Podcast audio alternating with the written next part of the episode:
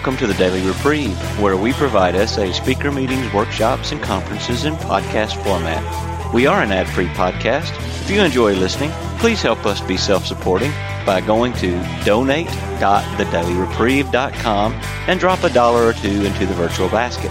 Please consider donating monthly by clicking the Donate Monthly button. However, one time donations are always welcome. Just click the Donate Now button. Now, without further ado, this episode of the Daily Reprieve.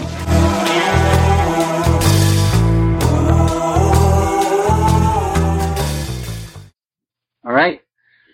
Thank you, everybody. I uh, feel like I'm among friends. Uh, thank you, everybody, for being here and uh, for being uh, part of my uh, recovery. Um, whenever I start working uh, with others and whenever I start working in program, I always start with my set aside prayer. So I'm going to quickly uh, say that, and uh, and then we'll speak, and then I'll speak a little bit. Dear God, please set aside anything I think I know about myself, about my disease, about the Big Book, the 12 steps, the program, the fellowship, the people in the fellowship, and all spiritual terms, especially you, God, so that I may have an open mind and a new experience with all of these things. Please help me to see the truth. Amen. So I'm Harvey. I'm a grateful recovering sexaholic, and uh, and I have to remember not to say that lightly because uh, my uh, my life has always been uh, cliches and uh, and just saying what I thought people wanted to hear, and uh, not really thinking about my prayer, not really thinking about what I said to anyone, especially God. Um, so I uh, I'm I'm learning to be uh, more uh, more articulate um, and definitely less rote about uh, my prayer and about what I say to people. And, and you know, you, you go past people and you say, hey, good morning. And before you even hear the answer, how are you? And you, before you even get an answer, you've passed them and you don't really give a crap. And, and that was my life. Um, I uh, grew up in a dysfunctional home, as uh, most uh, addicts, I believe, uh, have. Um, I um, I lived in fear from the moment I was able to appreciate fear. I think I was living in fear uh, fear of abandonment, fear of rejection, fear of perfectionism, pre- fear of uh, uh, of just not measuring up. Um, I uh, my self esteem was through the toilet, uh, and it stayed that way through most of my life. And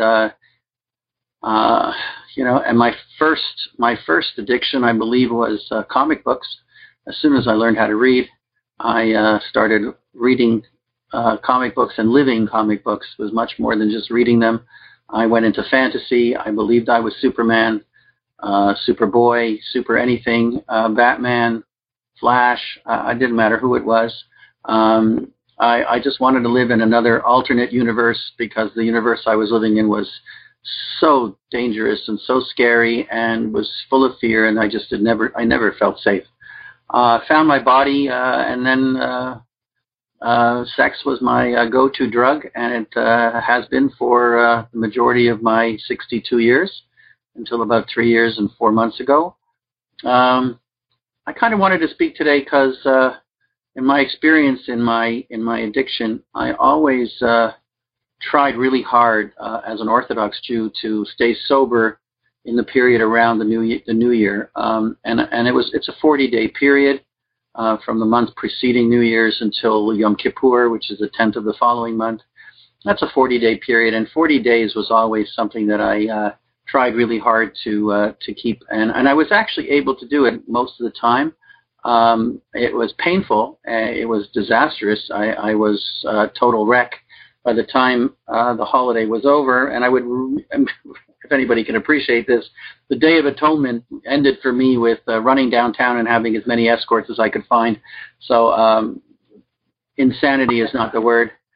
Uh, is not the word for it. Um, but 40 days uh, was a was a was a real uh, moment for me. I could live for 40 days without sex, and I was really proud of myself. And today, uh, this week, uh, the end of this week, I'll be celebrating 40 months, and uh, 40 months is is so different than 40 days and uh, and and it's such a different kind of sobriety than I was able to white knuckle through in those days. And uh, so I, I'm I'm feeling gratitude, and I just felt I would share that with everybody here on the call. Uh, my uh, my behaviors were uh, same-sex um, lust and uh, they started early uh, with uh, sexualization uh, by my dad, and um, and uh, some issues with my mother as well, and then uh, friends and co-masturbation and and eventually bathroom house, uh, sex to bathhouse sex to street prostitutes, and eventually because of safety, I ended up with escorts because I thought that was safer and uh, more anonymous, and um, I I really I really descended into into hell uh, in that addiction uh, for years. Uh, there were days when I needed I needed two or three visits uh, a day. Um, I would escape in the morning. I would escape at lunch. I would drive my office crazy, uh, looking for an ex- you know getting out to get downtown or get to wherever I had to go to act out, and then in the evenings doing it again. Um, my wife always knew there was something going on, uh, but she she didn't really get it, and she didn't really figure it all out until about five years ago, um, and that was a uh, a moment of absolute fear, but also uh, uh, a relief that I, I could finally stop living this double life that I lived for the majority of our married life. Uh, it was about 35 or 36 years by then.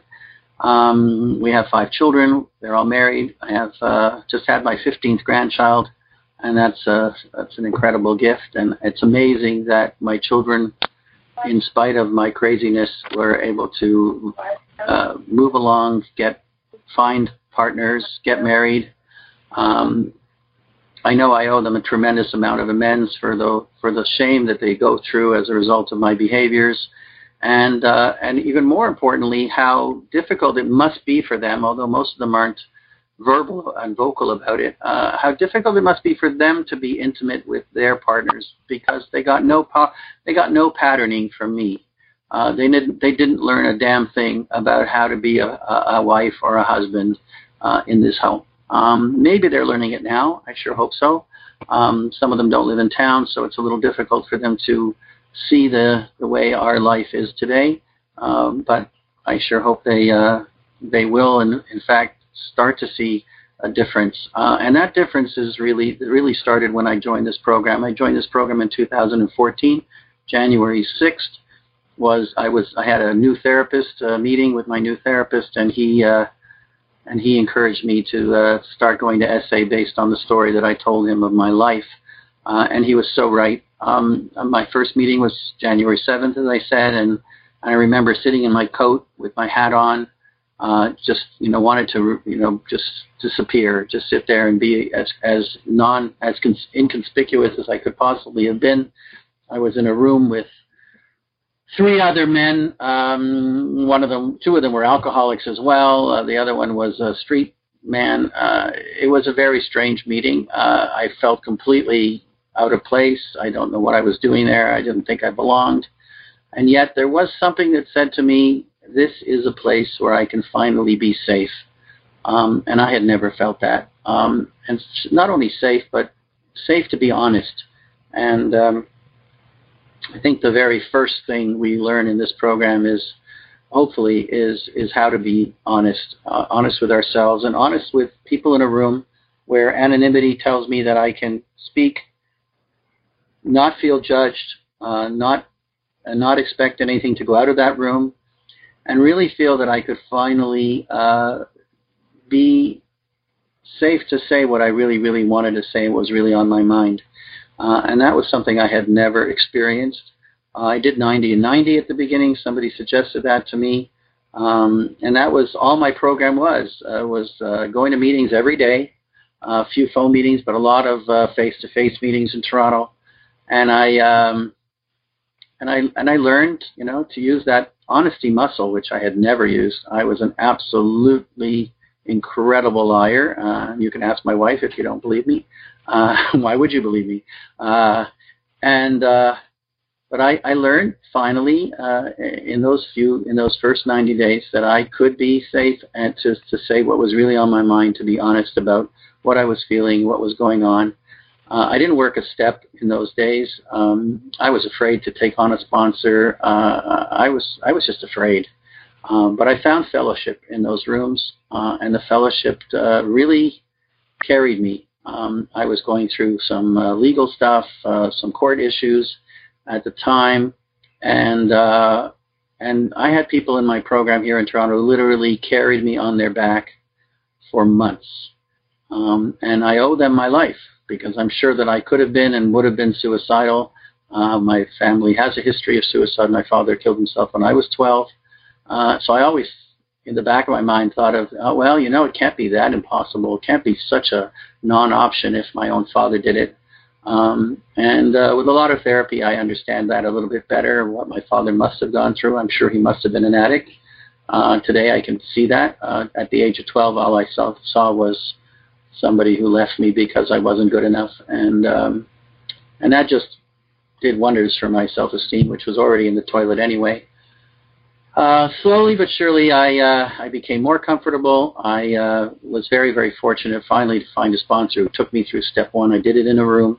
Uh, I'm not sure even today if that was absolutely necessary, but it was an experience that I can recall with um, with uh, um, stark um, memory, um, and I think that's important. Uh, step one experience is just that. It needs to be an experience that I can call on at any time. I can close my eyes and I can visualize my first step experience, and that's what keeps me sober. That's only that's going to be the part of what keeps me sober even today. I uh, I know I need that, and I keep uh, I keep that very close.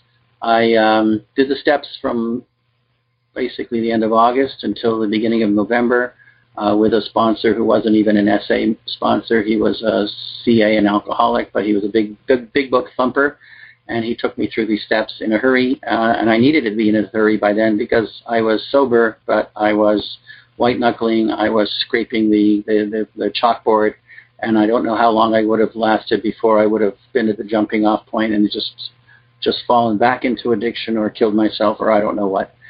Uh, instead, thankfully, I found this program, and uh, together with the fellowship, which I really I can't tell you enough about how that fellowship has continues to be part of my life. It's taught me intimacy. It's taught me uh, that I can have relationships with people that aren't sexual, especially men. Uh, it has taught me uh, that that God is really in my life, and God is in my life because I and, and shows me every day that I can have friends, you know, as far as uh, as Korea, as Thailand, as uh, China, now in Dallas, uh, you know, people in uh, London, people in Israel, people in Egypt, people in India. Uh, basically, and I don't mean if I missed anybody, Germany. Uh, you know, those those relationships are, are so precious. Sorry, Brazil, Maria. Yes, dear. Uh, thank you, Maria. Uh, the relationships that I have today are so so special and so important, and I think that's if that's the message I want to give you today the hope of this program that you can feel the hope in the program and that you can feel the, the joy of having connections all over the world uh, and, and, and, and know that there are people out there that are um, not obsessing anymore and not finding that uh, and not, not finding themselves uh, you know in the insanity anymore on a regular basis but otherwise uh, on in fact finding God as the solution because God is our solution. And uh, I'm going to stop now because it's already 12:35. We started late. We have so many people here. So uh, thank you for letting me share.